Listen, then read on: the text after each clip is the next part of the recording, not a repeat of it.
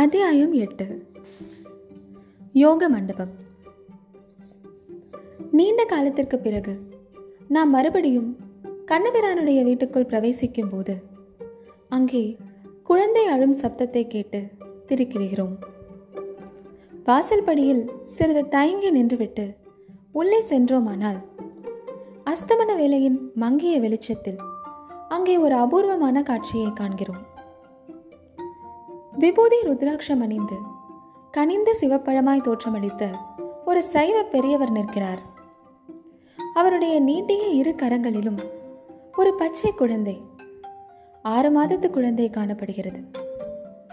மூக்கும் மொழியுமாக வெண்ணெய் தின்ற கண்ணனைப் போல் கின்னென்றிருந்த அந்த குழந்தைதான் அழுது கொண்டிருந்தது.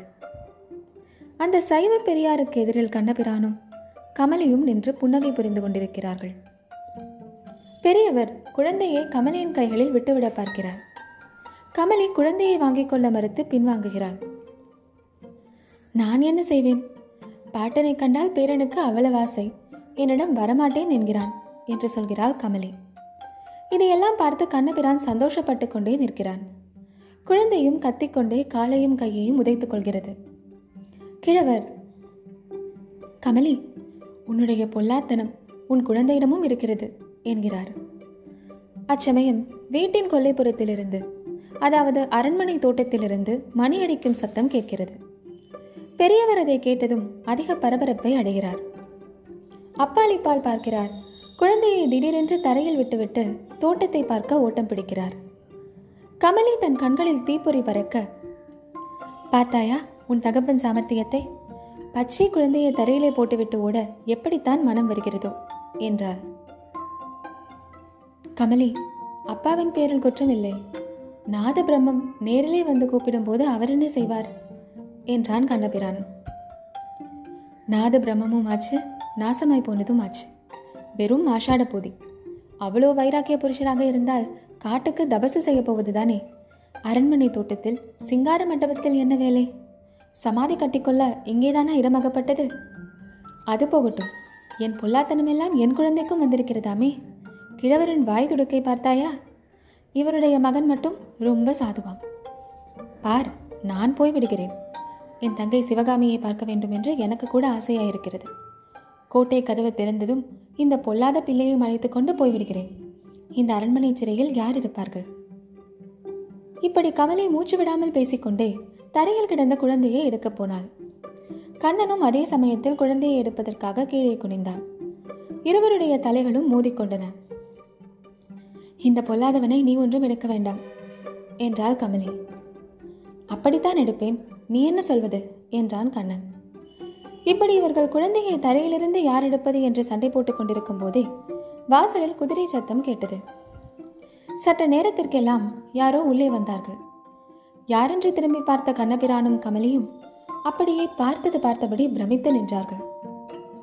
ஏனெனில் அவ்விதம் திடீரென்று வந்தவர் சாக்ஷாத் மகேந்திர பல்லவ சக்கரவர்த்தி தான். அப்பப்பா இங்கேயும் ஒரு யுத்தமா? நாட்டிலே யுத்தம் நின்றுவிடும் போல் இருக்கிறது. ஆனால் உங்கள் வீட்டு யுத்தம் மட்டும் நிற்கவே நிற்காது போல் இருக்கிறதே? என்று சக்கரவர்த்தி கூறியதும் தம்பதிகள் இருவரும் பெரிதும் வெட்கமடைந்து மறுமொழி சொல்ல முடியாமல் நின்றார்கள். பிறகு மகேந்திர பல்லவர் கமலி உன் குழந்தை சௌக்கியமா? என்று கேட்டுக்கொண்டே அருகில் வந்து குழந்தையின் முகத்தை பார்த்துவிட்டு கண்ணனை அப்படியே உரித்து வைத்திருக்கிறது. சின்ன கண்ணன் என்றே பெயர் வைத்து விடலாம். மாமல்லனுக்கும் கல்யாணமாகி இதே மாதிரி ஒரு குழந்தை பிறந்தால் அரண்மனை கலகலவென்று இருக்கும். அரண்மனையில் குழந்தை அழுகை சத்தம் கேட்டு வெகு காலம் ஆயிற்று என்று தமக்கு தாமே பேசிக்கொள்கிறவர் போல் சொல்லிவிட்டு கண்ணா உன் தகப்பனார் எங்கே? என்று கேட்டார். இப்போதுதான் வசந்த மண்டபத்திற்கு சென்றார் பிரபு என்றான் கண்ணன். ஓ மகரிஷி யோக சாதனைக்கு போய்விட்டாரா என்று மகேந்திரர் கேட்டபோது கமலி லேசாக சிரித்தாள்.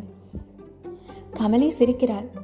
உங்களைப் போல் இளம் வயதாக இருப்பவர்களுக்கு யோகம் சமாதி என்றால் சிரிப்பாய்த்தான் இருக்கும். வயதாகி உலகத்தில் விரக்தி ஏற்பட்டால் பிறகு நீங்களும் போகும் வழிக்கு கதி தேடலாம் என்று யோசிப்பீர்கள். அது இருக்கட்டும் உங்களுடைய யுத்தத்தை தொடர்ந்து நடத்துங்கள். நான் யோகியை பார்த்துவிட்டு செல்கிறேன் என்று சொல்லி கொல்லை பக்கம் நோக்கி சென்றவர். வாசற்படி அருகே சற்று நின்று. கமலி உன் சிநேகிதி சிவகாமியை கூடிய சீக்கிரத்திலேயே நீ பார்க்கலாம் அம்மா என்று கூறிவிட்டு மேலே நடந்தார். சக்கரவர்த்தி மறைந்ததும் கமலி கண்ணா என்ன இது? சக்கரவர்த்தி திடீரென்று இப்படி வந்து நம் மானத்தை வாங்கிவிட்டார். சிவகாமி கூடிய சீக்கிரம் வருவாள் என்று அவர் சொன்னதை கேட்டாயா கண்ணா? யுத்தம் சீக்கிரத்தில் முடிந்துவிடப் போகிறதா? சலக்கர்கள் தோற்று ஓடிப்போய் விட்டார்களா என்று ஏதேதோ கேட்டாள். அந்த கேள்விகளை எல்லாம் காதில் வாங்கிக் கொள்ளாதவனாய் கண்ணபிரான் ஏதோ யோசித்துக் கொண்டிருந்தவன். சட்டென்ற யோசனையை நிறுத்தி கமலி கொஞ்ச நாளாகவே எனக்கு ஒரு மாதிரி சந்தேகம் இருந்தது. அது இன்றைக்கு ஊர்ஜிதமாயிற்று என்றான். என் பேரில் சந்தேகம் வந்துவிட்டதா என்ன சந்தேகம் அது? என்றாள் கமலி. உன் பேரில் எனக்கு யாதொரு சந்தேகமும் இல்லை. சந்தேகம் என் தகப்பனார் பேரில்தான்.